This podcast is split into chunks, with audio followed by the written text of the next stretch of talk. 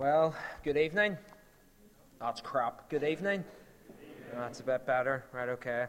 Good. Good to be back.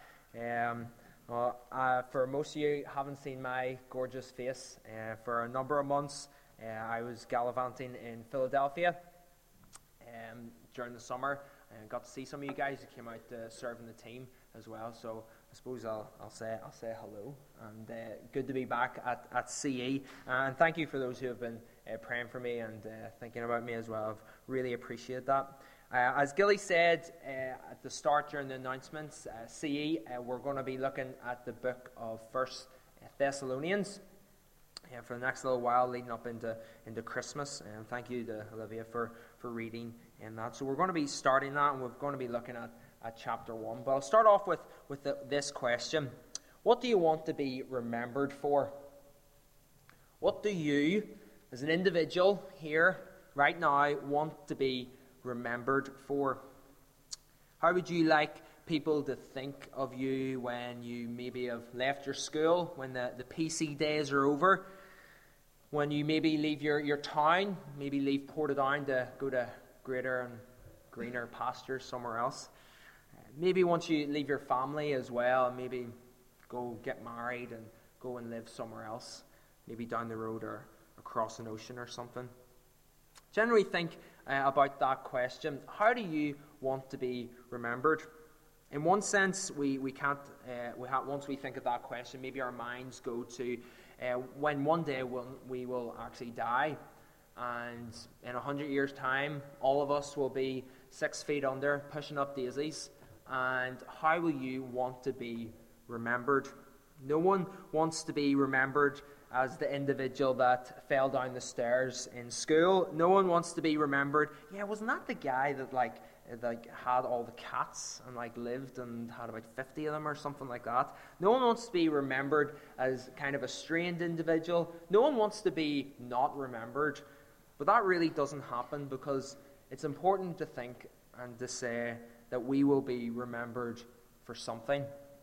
Even if it's in close quarters with your closest friends and your family, or on a wide scale if you somehow become famous, you will be remembered for something.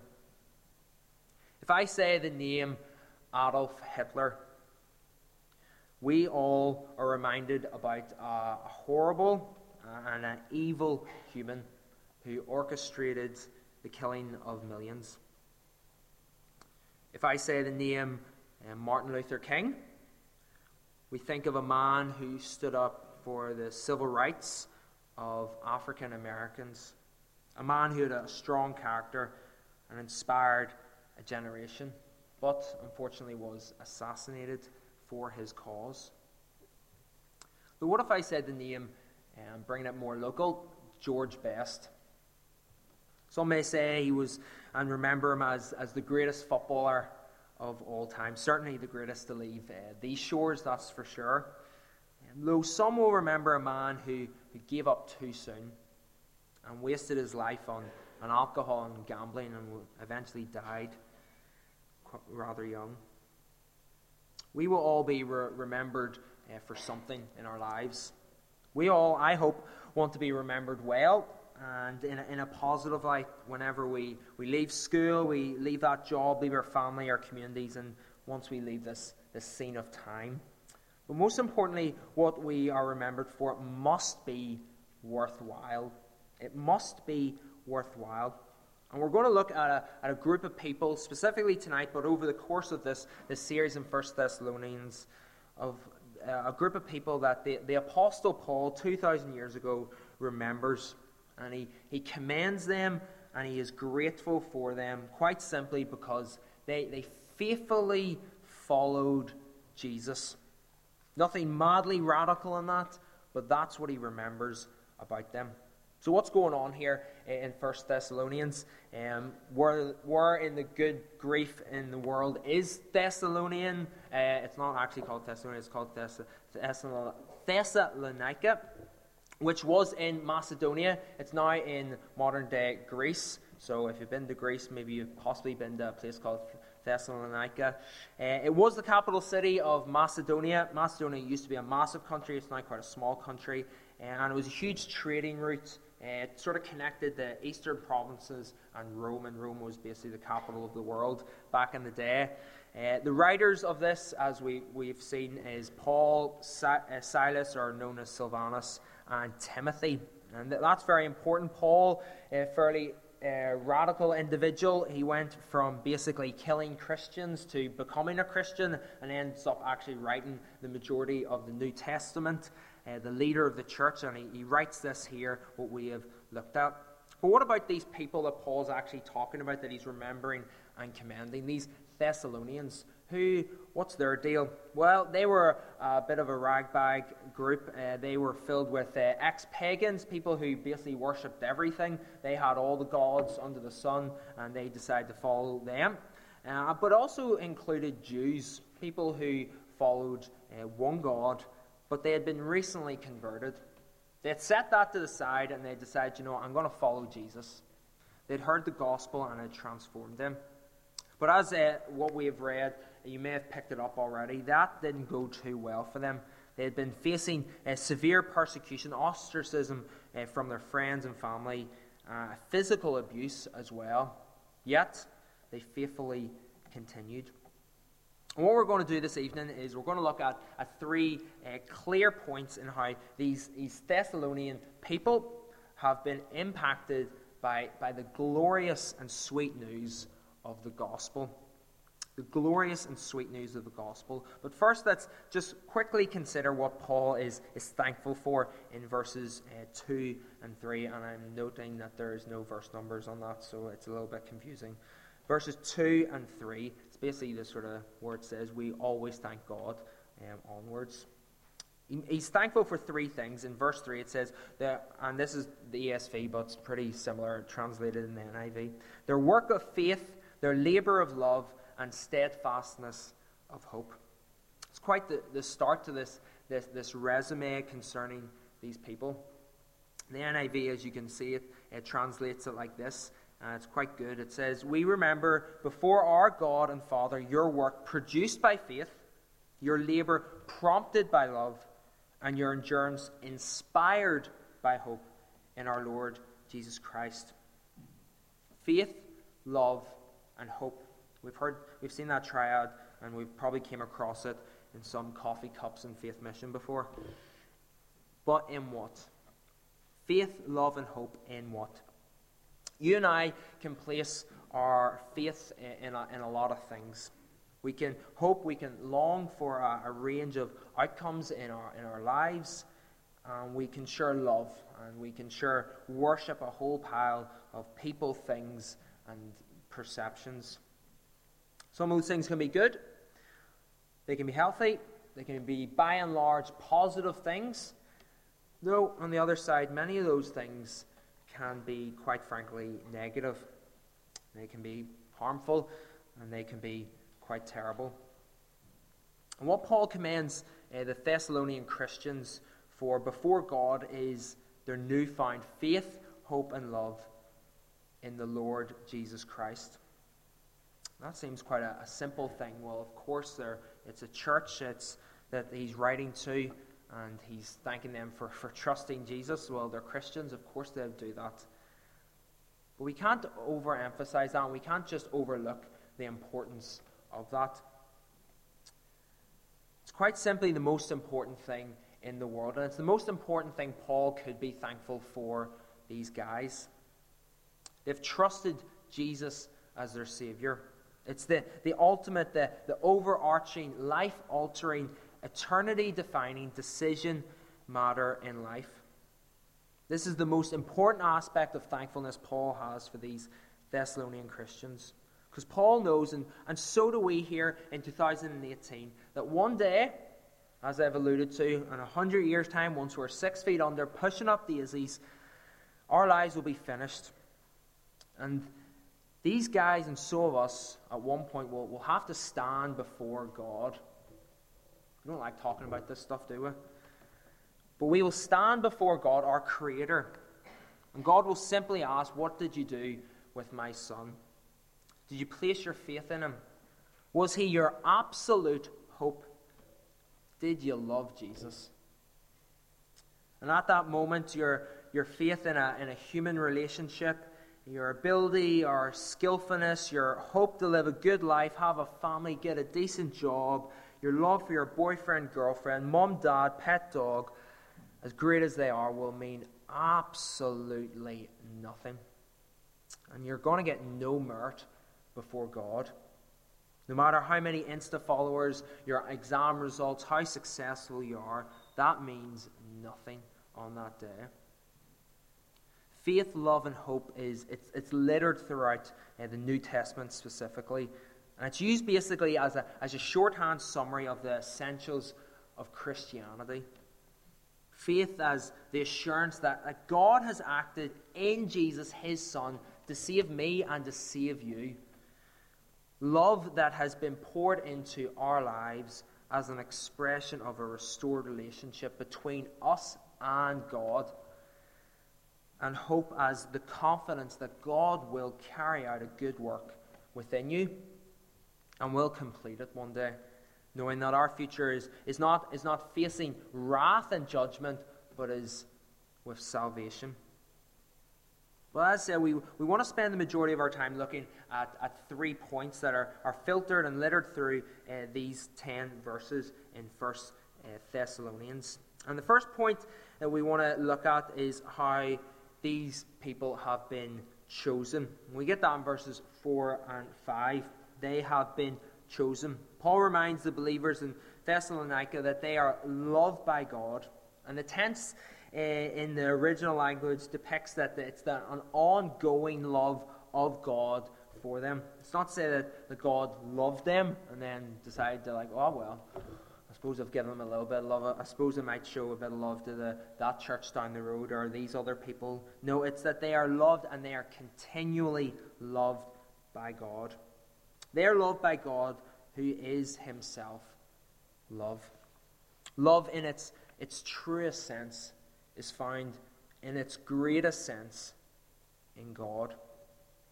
So, because of this love, God has chosen them. They have been elected by God to be his followers.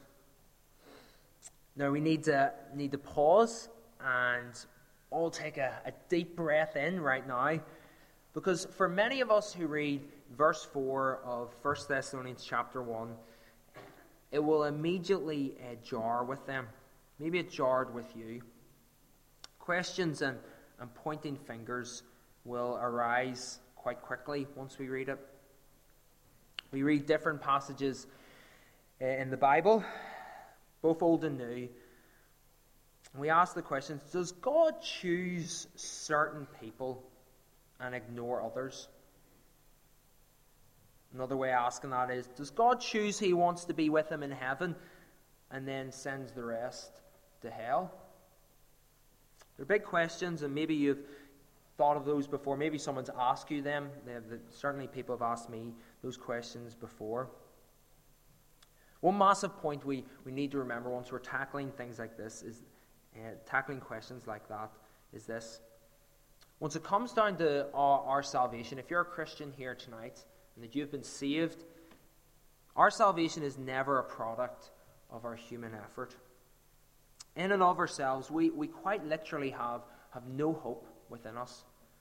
There's no spark within us that is, is just waiting for a little bit of faith on our part for salvation to be ignited. It's, not, it's just not the case. And all you have to do is you don't have to listen or believe in me. You just have to read the Bible. It paints the picture so clear. There's, there's no spark, there's no bright light shining within us. There's not even a heartbeat, to be frank. We are, spiritually speaking, dead, far away, the enemies of God, alienated. If you think you're, you're, you're something before God, you should really read uh, Romans 3 and 9 onwards to get a pretty picture of the condition of humanity. There's nothing within us that desires to even seek God. What we need is divine intervention. And that is exactly what happens as God chooses.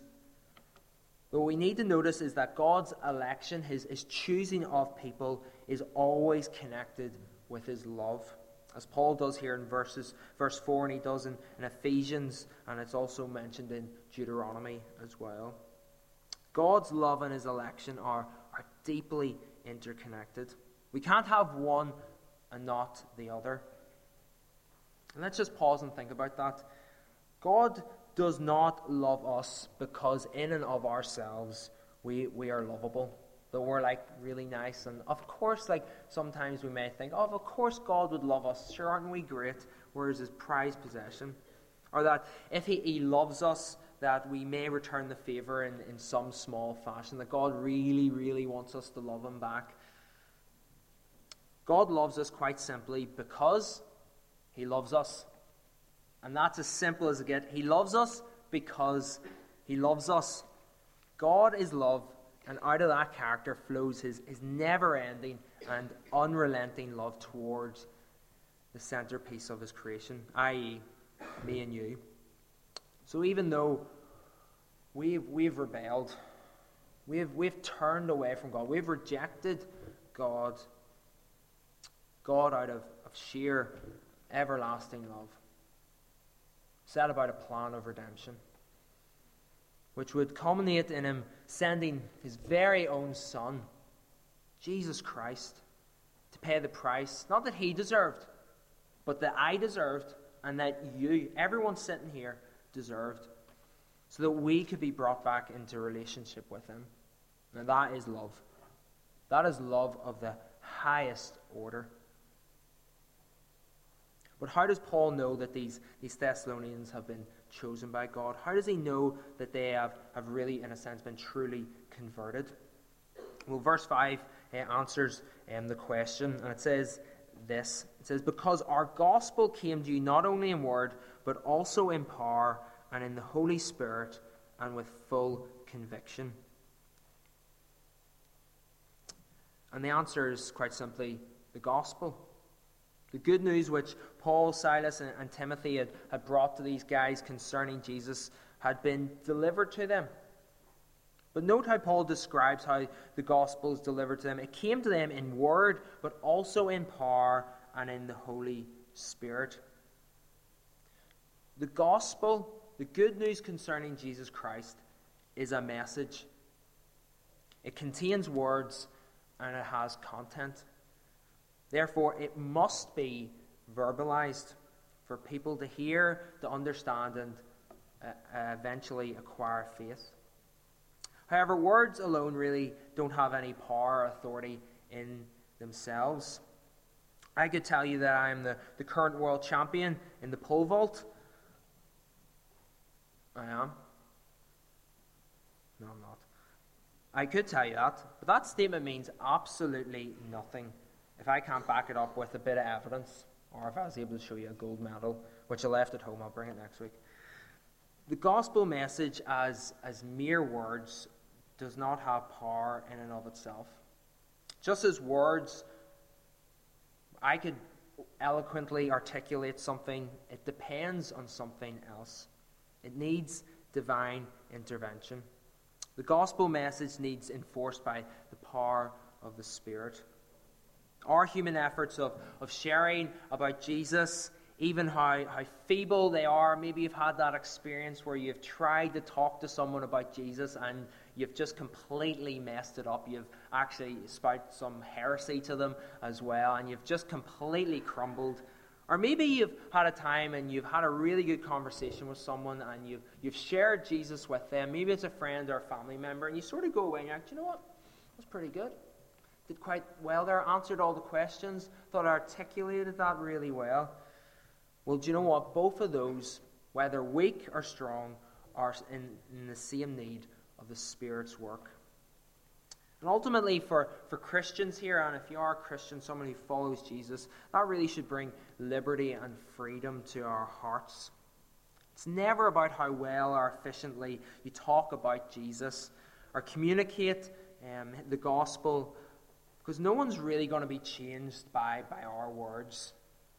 Conversion's never our battle. It's not what we have to fight.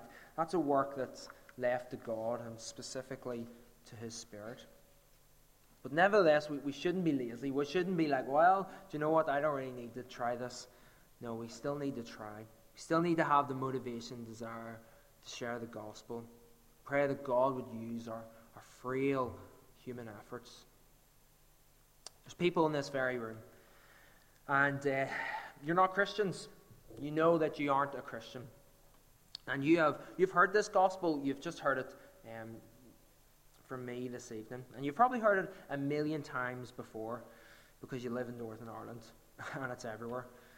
And you've been told about the reality of your sin and your, your need of a Savior, and yet those words have just quite simply not gripped your heart. You have placed excuse after excuse in front, and really you, you have a proud heart. You've refused to embrace the free invitation of grace that Jesus offers to you. You reject Him. We pray that the Spirit would work in your heart to change you. So these people are chosen, but they're also, and our second point is that they are changed. They are changed. So, because of this divine intervention, the gospel has changed these Thessalonians. Everything has changed. It's, their world's turned upside down, and their lives will, will never be the same again. And sure, well, that's what the gospel does. We can testify to that. And when true repentance takes place in the life of a believer, things happen. They're changed. When the gospel is welcomed by any human being. So, what, is the, what was the change for these Thessalonians? What's, what does Paul say here in these uh, first 10 verses? Well, it's sort of scattered all over the place. In verses 3 to 4, he says that they, they have a new family. Well, we've just really covered that. These folk uh, from was Macedonia, now Greece, have been chosen by God. Paul reminds them that God is now their, their heavenly Father. And because of that, they are now in the family of God. And that's great news. But also, and furthermore, they have an extended family as well. They have new brothers and sisters. They have Christians and believers, as Paul makes reference in verse 4. Ephesians 1 and 4 says, and part of the verse says, He predestined us for adoption as sons through Jesus Christ. As Christians, we have been adopted into the family of God. God has won us back, not through our human efforts as we've discussed, but through the sacrifice of His Son, Jesus. So we have a brand new identity.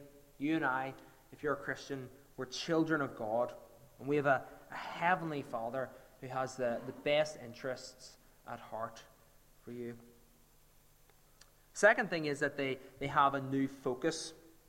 They now have a, a new worldview, a new way of living. Before they were looking to, to worthless and dead idols and to religious rituals, but now they're focused upon the Lord Jesus Christ and making him known. And the final point is this that they have a new future.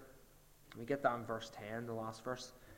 They begin to, to wait for the coming, the return of their, their now Lord and Savior, Jesus Christ. They begin to look forward to, to his return. They don't have to fear or to be anxious at the return of Jesus or what will happen to them when they die, constantly wondering where will they go? Will they go to heaven? Will they go to hell? What's going to happen?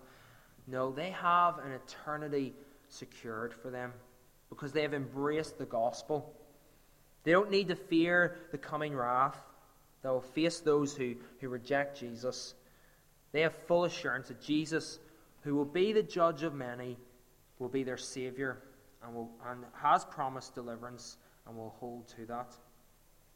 And what we have seen in, in the Thessalonians is, is what occurs when, when true conversion takes place. They've heard the gospel, they've welcomed it, and they have embraced it. And surprise, surprise, things have changed. And that is what happens when, when blind eyes are opened to the glory of the free invitation of grace. These folk had went from, from paganism or Judaism, or what Paul rightly identifies as idols in verse 9, which are, which are dead, which are empty and, and hopeless. And now they have turned to the living and the true God. They have a new family. They have a new focus and they have a new future. And for those of us who, who confess Jesus as, as our Savior, we live in the same reality as these Thessalonians. And because of that, we have been changed. We have been impacted by the gospel. And what I want to do is to basically encourage you, remind you of these things that we have a heavenly Father who loves you. A heavenly Father who loves you and who, as we've thought about, continues to love you. We have a, a new focus. We have a, a mission that has been set in our place, a mission that will that we are called to fulfill, to share this, this news regarding Jesus. And we have, have a secured future. We constantly, the problem of our, this generation, my generation, your generation, is that we live in an instantaneous age. We're always about the, uh, what happens now or what happens right next. It's never thinking about and taking our time thinking about a couple of years down the line or the, the future, essentially. As Christians, we have a secured future. Jesus has, has dealt with our sin. We are assured that one day we will be with him forever in perfection. Third point and the final point is this that yes, these, these guys have been, have been chosen, they've, they've been changed, but they've also become examples or imitators. Because they've been changed, they have become examples of what happens when the gospel is welcomed. Even though they're, they're really infants in their, their faith, essentially, they're, they're baby Christians and they're facing all the persecution under the sun, they have become great examples for other Christians um, to, to follow and to adhere to. Their faith in the Lord was, was that impressive. It was that forthright. It, it spread throughout their entire country of Macedonia and also uh, spread into the land of Achaia, which is now the west of Greece. But what Paul says is that, yes, it's went to these places, but their faith has gone forth everywhere. People were talking about these Thessalonians. They would talk about how they went from worshipping all their pagan gods under the sun, or how they have turned from legalistic Judaism and how they have started to follow this, this new religion, this new religion that's about this guy Jesus. And that religion is just spreading across the known world like wildfire. They weren't static in their newfound faith, but they were active. Verse 8 says, Paul says that the word of the Lord went forth from them. They had received the greatest news in the world, and they didn't keep it for themselves but they spread it throughout Thessalonica. They have been utterly transformed by the gospel, and now they want the same transformation to take place in the lives of their friends, in their family, in their city, in their country, and further afield. There was no social media in first century Macedonia not that we know of. They didn't embark on a, a wide scale marketing campaign. There was no viral videos. There was no hashtag trending. Yet the news of their faith traveled fast, simply from mouth to mouth. People talking about the change and how these people had embraced Christianity as their own. And it got me thinking about how great it would be, and a grand idea and a grand hope to think and mull over is if people would start talking about the Christians, you and I, about CE here, about the churches that you represent, we'll go in Portadown in, in, in a same light as what was taking place in, Thessalon- in Thessalonica 2,000 years ago. And how that happens, it's not rocket science. We don't have to have any clever or cute ideas or fantastic five year plans and how we get everyone talking about Jesus. Paul gives the examples and the means very simply. And there's two ways. And the first is this that we have faith in him. We have faith in Jesus. We turn from our, our past idols. These guys would have actually, quite literally, been worshipping idols. we don't actually have, well, I hope nobody actually has an idol at home, a statue where they go and worship and pray incense over it. Hopefully not. If not, please see me afterwards. But we have different types of idols. We have our jobs, our, our careers, our education, which we put first in our lives over a relationship with Jesus. And God calls us to simply place our trust in Him and to live holy, distinct lives, that we would grow in that. And the second thing is this that we would talk about Jesus. We have a desire, that we would have a desire to, to spread the gospel, to talk to our friends uh, about our faith and what, what, they, what, what we believe. Simply through, through conversation. We don't need to go and get the stage lights out or become the town crier in the middle of Portadown beside St. Mark's. We just have to have conversation with our friends. Ask them. Ask friends, family members, have they, have they read the Bible before? Would they consider reading the Bible with you? You don't need to know the Bible to be able to read it with somebody. Well, ask them what do they know about Christianity? Maybe they have a lot of myths attached to their, to their stereotypes. What's the worst thing they're going to say? No? That should be okay. So, what do you want to be remembered for? What do you want to be remembered for? What will Henry Capper be remembered for, apart from a rock and beard? What will, insert your name, be remembered for? Would you and I be people who are remembered for, for something worthwhile?